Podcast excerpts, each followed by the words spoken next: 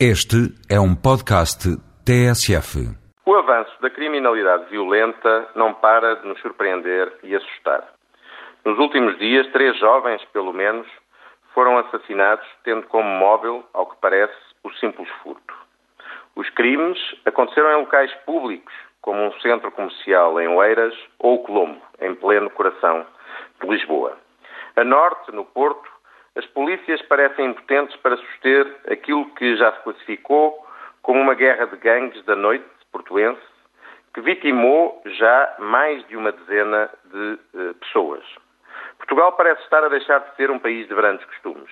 Os últimos dados disponíveis relativos à evolução da criminalidade violenta confirmam isso mesmo. Em 2006, já lá vão dois anos, os crimes de associação criminosa cresceram 38%.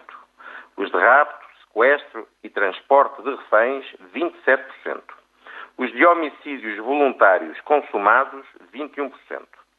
Sem demagogias ou populismos fáceis, mas também sem atitudes laxistas e irresponsáveis, é necessário perceber as causas desta criminalidade violenta que nos intranquiliza. O funcionamento de algumas polícias, com alguns dos seus principais responsáveis, veja-se o caso da PJ, com comportamentos erráticos e declarações irresponsáveis, não inspira grande confiança. O Dr. Rui Pereira, no passado, sempre cultivou a imagem de um homem competente. Desde que chegou ao governo, substituindo o Dr. António Costa na administração interna, tem passado praticamente incógnito.